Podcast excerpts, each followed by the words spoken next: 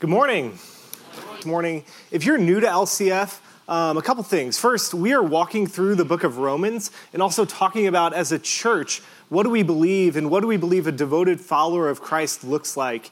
And so as we're going through, you are jumping here in the middle of Romans 6. We've gone through 5 chapters, but I'm going to catch you up here in a little bit around what we've covered so far. Also, if you are new and don't have a Bible, we've got Bibles back here in the back corner of the church. Feel free to go grab one and track along with us. And if you don't own a Bible, we'd love for you to keep that as our gift to you this morning. And so here as we go through Romans chapter 6, we must know that we are jumping in the middle of Paul's letter, and everything he said in Romans chapter 1 through 5 is going to be the foundation upon which he is going to transition into Romans 6. And so to catch us up, there are 3 key movements that have happened so far within the book and that are about to happen. Paul has covered universal sin. He's covered justification by grace through faith, and he's about to go into and make a transition now into talk about what does our life in Christ look like, and what does it look like for God to transform the life of all who are justified in Christ. And so that's where we're going today, is we're making this transition from building upon those 2 key things, that all have sinned, and then that justification is made available to all who have put their faith in Christ. And now he's going to talk about, what does this practically look like in your life? What does it look like to follow Christ, is where we are heading today. And so as we go through today, we're going to follow a basic outline. The way I've defined my outline is I try to fit different verbs in there and different words in there. The best way I could do it is, in light of being in Kansas City, our outline is going to follow the basics of rib or rub. It's going to talk about, I was like, yeah, let's do a barbecue theme. I went to Q39 last night. So our outline is going to look like this. We're going to talk about Paul's rejection of this false conclusion that we'll outline. The second point is we're going to look at our identity in Christ, or our union with Christ. And then the third point that we're going to walk through is how baptism is actually a visible symbol of that union with Christ. So we're going to look at a rejection, our identity, or our union, and then we're going to look at how baptism is actually a picture of that union with Christ. And so with that as an introduction, open up your Bibles to Romans chapter 6, verse 1. It's on page 1001 of those black hardback Bibles. So Romans chapter 6, verse 1. Here's our word today. It says, "What should we say then? Should we continue in sin so that grace may multiply? Absolutely not. How can we who died to sin still live in it? Or are you unaware that all of us who were baptized into Christ Jesus were baptized into his death?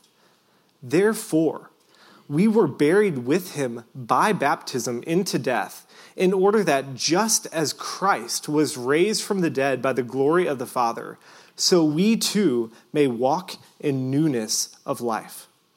For if we have been united with him in the likeness of his death, we will certainly also be in the likeness of his resurrection. For we know that our old self was crucified with him, so that the body ruled by sin might be rendered powerless, so that we may no longer be enslaved to sin, since a person who has died is freed from sin." Let me pray for us. Father, we ask you to help us to understand this glorious truth in this passage, Father, that we have been united with Christ. God, that we are in him.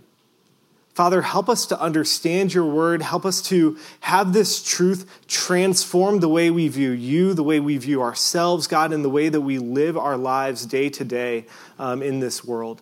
God, thank you for what Jesus has done, and God, for the ways that that transforms everything about our life. God, for those in this room who have been living and don't understand what their identity in you means for them, God, I pray that you will transform them through this word this morning, and God, that we will walk in obedience to your word. Father, it's in your name we pray. Amen. So our first point here is this rejected conclusion that Paul is going to reach. He's asking this question, what shall we say then? Shall we continue in sin so that grace may abound? And his point is, what shall we say then? he's referencing his previous argument there in Romans 5:17. In Romans 5:17, as we covered last week, Paul has just finished building the argument that our righteousness, which, by the way, that's a church word that just is talking about our perfect obedience to God's law, this perfect obedience to all that God has commanded to us. Our righteousness, it is a free gift that is given to us by God and received by grace through faith. And so in Romans 5:20, what Tim covered last week is that the law came along to multiply the trespasses. Our knowledge and our awareness of our sin grew from the law. But where sin multiplied, grace multiplied even more. We covered that where sin abounded, grace superabounded. Where we lived in sin in our lives, where we broke God's law, the more we ran away from him, the more we drifted and the more we rebelled against him, the more grace we received, the more forgiveness we received. God just generously lavishes upon us grace upon grace upon grace. And that when we confess with our mouth and believe in our heart that Jesus is our Savior, all the sin in your life that you have committed and will commit is forgiven. And his point here is that what makes you right before God is not church attendance. It's not helping little ladies across the street. It's not anything you possibly could do, but it's this gift that's been given to you by Jesus. And the more you sin, the more God has forgiven. There's no amount of sin that could possibly disqualify you from being forgiven because Christ's righteousness, his perfect obedience to the law, covers up all of our sin. And so when we understand that our actions do not in any way contribute to or add to our salvation, what happens is then we reach this natural question. If God is so good at giving grace and we as people are so good at sinning, dude, why don't I just keep on sinning all the more so that God gets even more glory by giving me even more grace? Why don't I just keep living this life of sin so that God gets more glory? And so what Paul is doing is he's asking this question, does grace undermine our ethical responsibility to follow him and promote just reckless sinning? If we are saved by grace alone, does it promote just this reckless sinning, this life of abandonment into sin? And if everything depends on what God has done, then what does it matter at all? What I do and how I live is what Paul's asking. And Paul's going to answer this question with a firm no. In our translation, we see that Paul explains he rejects this premise by saying, absolutely not. Paul in the Greek, he says no in the most powerful way you possibly could. It's almost like him saying, no, that's not it. It reminds me of The Office when Toby comes back into the office and Michael Scott encounters him and he's like, no, like he's screaming, no, that is not the point. Translators like struggle to get across Paul's emphasis here. Different translations will say, by no means is that what the gospel leads to. Others say, God forbid. My favorite is actually a British translation that says, what a ghastly thought. It's the perfect way to say, no, like that's not Paul's intent. He's abhorred by the thought of people drawing this conclusion from his gospel. That's not what his gospel is about, is leading us into this life of sin and enslavement to sin and further blaspheming the name of God. That's not his point. The first point with Paul's rejection here is that God's superabounding grace is never intended to be a license for sin. God's superabounding grace, this grace that covers all sin, is never intended ever to be a license for you to continue living in sin. And it's only when we are gospel-centered, when we view ourselves as saved by the precious blood of Christ alone, that we are able to pursue holiness as God longs for. It's actually this gospel that frees us to live a life of obedience. It does not free us to then keep living in sin and in disobedience and running from God. If we pursue holiness while ignoring the gospel, we are going to strive to simply white-knuckle sin.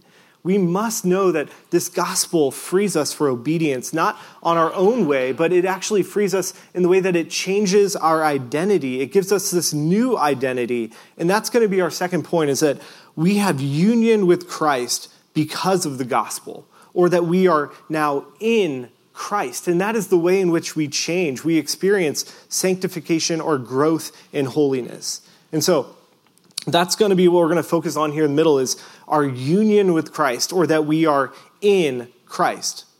And so Paul's explained that this superabounding grace is never intended to be a license for sin. He said that, no, we cannot live that way. And now he's going to explain what that means. And so Paul's primary reason for our union with, our obedience to God, is our union with Christ. It's not, hey, do better. Now that we've covered this grace thing, now move on. Now it's all about striving. Now it's all about you doing stuff. You need to focus. No, it's about union with Christ. And here's what I want you to understand, is that Christ-likeness, obedience to Christ, fulfilling the law, is possible as we live in Jesus and live out from the virtue of union with Christ. And this is Paul's central argument here. Look back down in your text to verse 2. He explains that we once lived in sin. He then goes on to say that we are no longer in sin, but we are baptized into Christ Jesus. We are in him. Paul's point, and to summarize our message from last week that he's building upon, is that all of us, we are born into this world on Adam's team. As if we are wearing a jersey that is Adam. We are in Adam. We are on Adam's team. And Adam's team is the losing team. It's the team you did not want to pick in your March Madness bracket, which I did pick, which was Virginia, to win the championship. They are the losing team. We are born on that team. And from there, the beautiful thing is that this team that we previously on is a team of sin, guilt, death, and judgment. But God does not leave us there.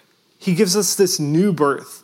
We take off that Adam jersey and we put on the Christ jersey.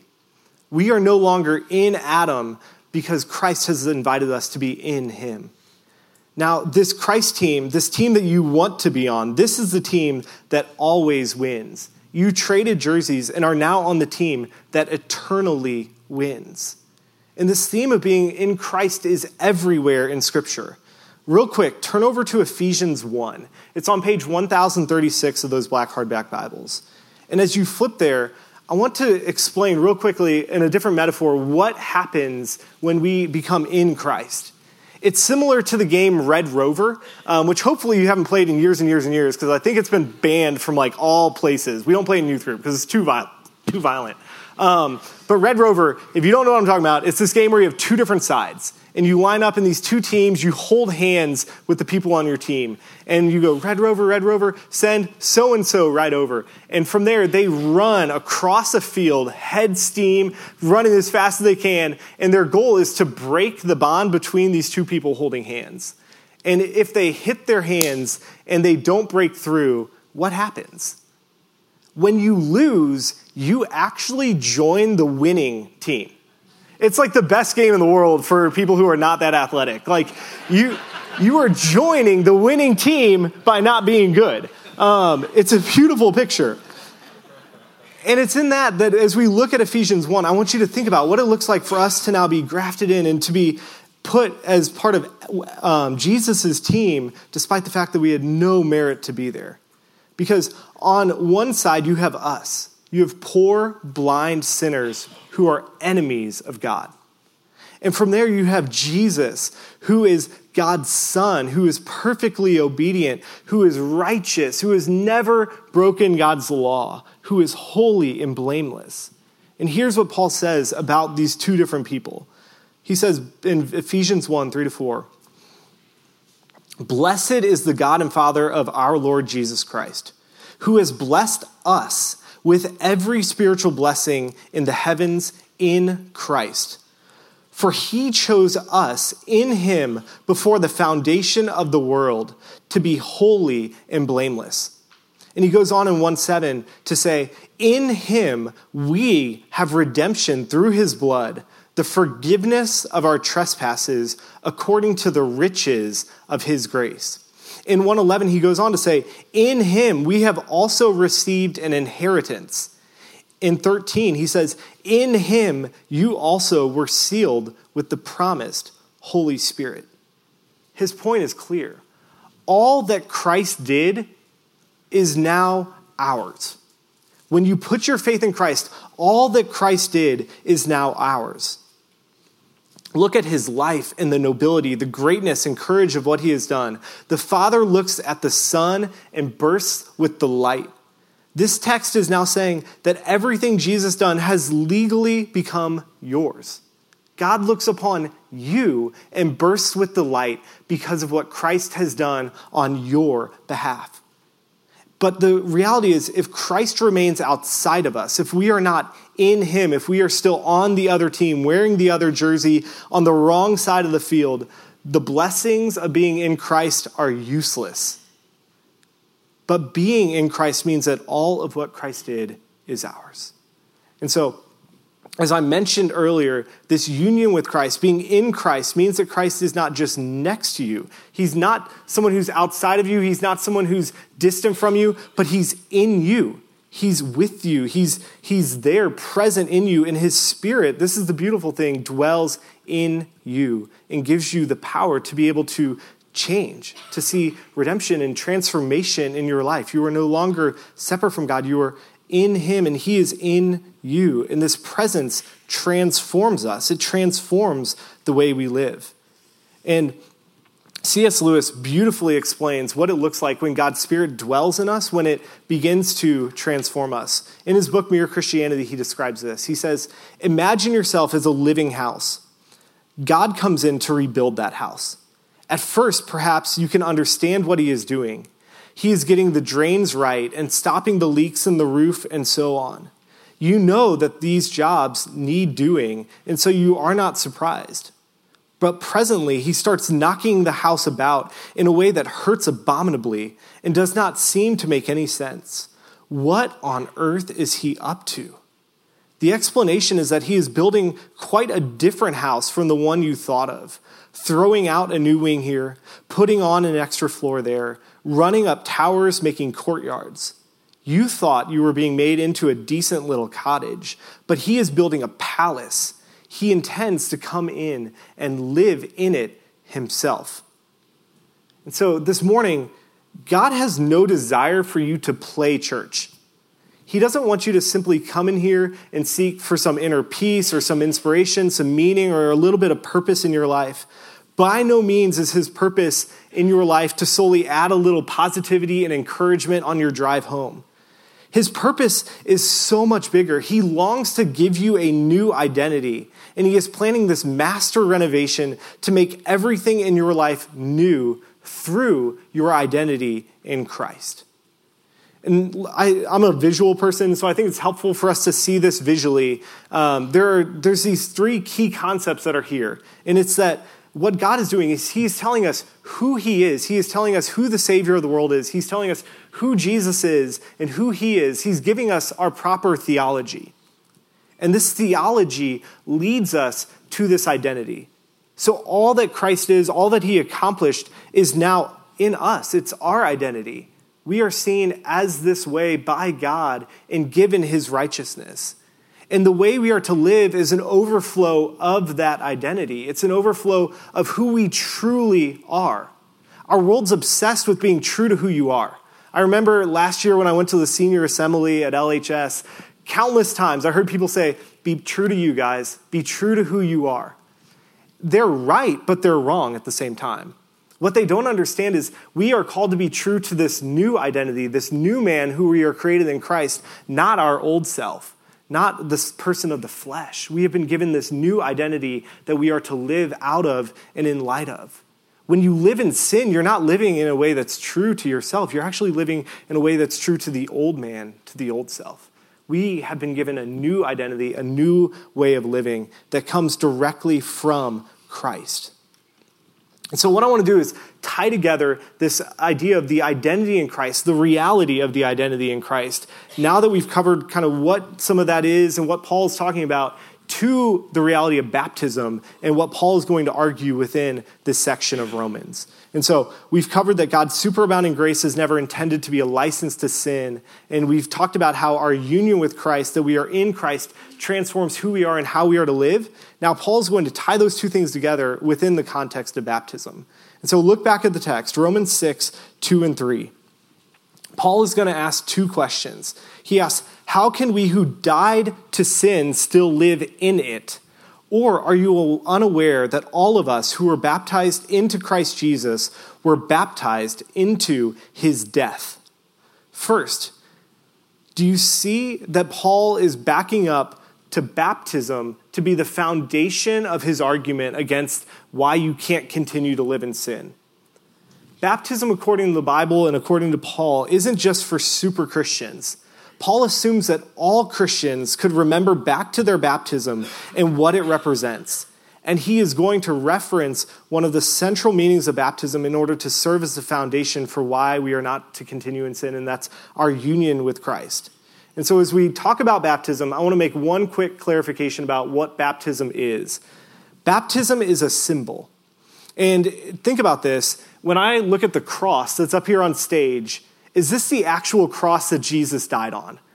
No, it's not the actual cross that Jesus died on. It's a symbol. It's something that we look to remind us of what Christ did on the cross and all that that means. But it's absolutely not the cross that Jesus died on himself. And in the same way, baptism itself is a symbol. It's symbolizing the spiritual reality of us becoming in Christ. It's not itself what brings about that regeneration and that change and that new identity. It is a symbol of it. Baptism itself doesn't physically do any of the things it represents, but it helps us connect the truth by experientially participating in a symbol that represents what truly happened in the past. And so with that understanding, let's keep going through. So Romans 6:3, he says, "Or are you unaware that all of us who were baptized into Christ Jesus were baptized into his death? Therefore," verse 4, "we were buried with him by baptism into death." And so we see that we were baptized into Christ's death. In baptism, we celebrate that we are identified with Christ in his death. And so think about this. When we set the baptismal here, and as we submerge someone under the water, we are showing that they have died and that they have been buried with Christ. Just as Christ died on the cross, they too are saying that they have died. When Christ was taken down from the cross and put in the tomb, they too are saying that they have been taken down and placed into the tomb and buried. And so as we dip them back and push them under the water, that momentary pause as the water sweeps over them and overhead, it demonstrates our burial with Christ. We were buried with Christ. We died. And your baptism is a sort of funeral in that way. And so this is why in these two verses he argues that we died to sin. In this, Paul is referring to the past tense reality that we have died to the guilt and condemnation of our sin. We are no longer guilty for the sin that we have committed because Christ bore that guilt and penalty of our sin on the cross. Paul is talking about the past tense accomplishment of what Christ did that is ours through union with him. We in Christ really have died to the guilt of sin. So, baptism is a funeral in a way, yes. But praise be to God that it's not just a funeral. Verse 4 is going to show baptism is also a resurrection from the grave as well. And so in verse 4, he goes on after saying that we are buried with him by baptism into death. He says, "In order that just as Christ was raised from the dead by the glory of the Father, so we too may walk in newness of life."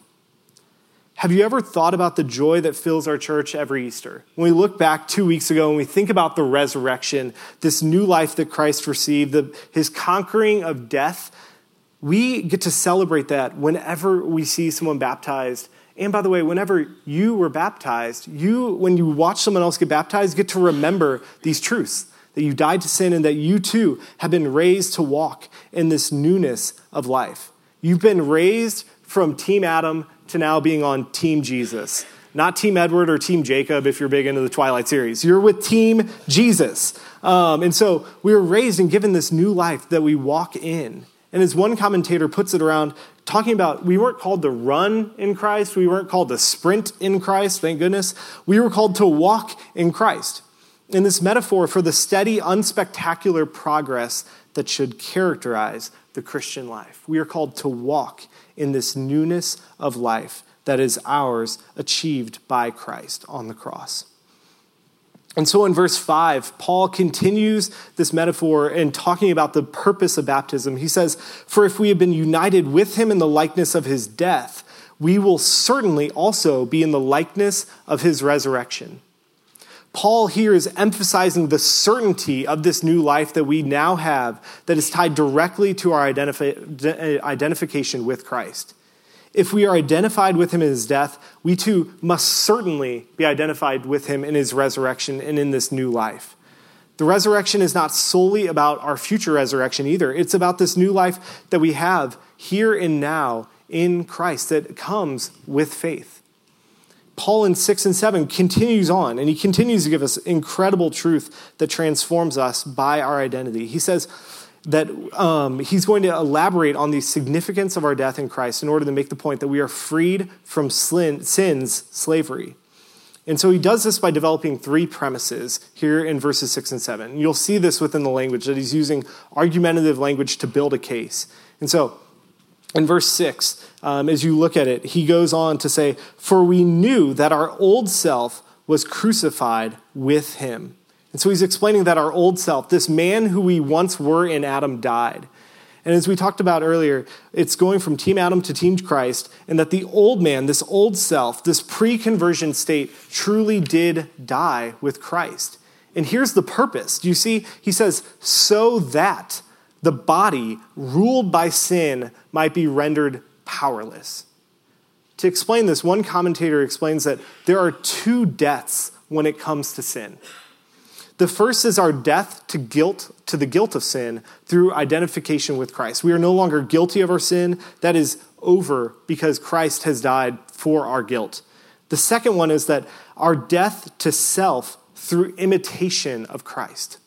So on the one hand, we have been crucified with Christ, but on the other hand, we are crucifying our sinful nature with all its desires, so that every day we renew this attitude by taking up our cross and following Christ to crucifixion. The first is a legal death, a death to the penalty of sin.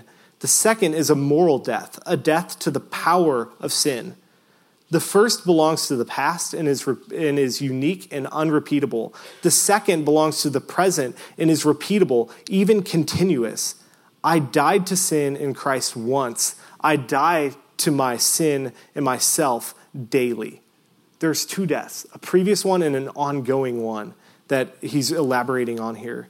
And the third premise is, I think, one of the most beautiful promises within the Bible. It says in premise 3, it says, "So that we may no longer be enslaved to sin, since a person who has died is freed from sin."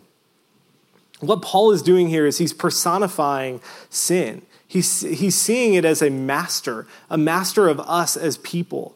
And he assumes that previously it has full control over those who have not died in Christ and with Christ. And so he's saying that a slave who dies is free of his master. And those who die with Christ are acquitted from their old master, sin. Sin no longer has claim on the justified person, just as the law has none on the one who has died.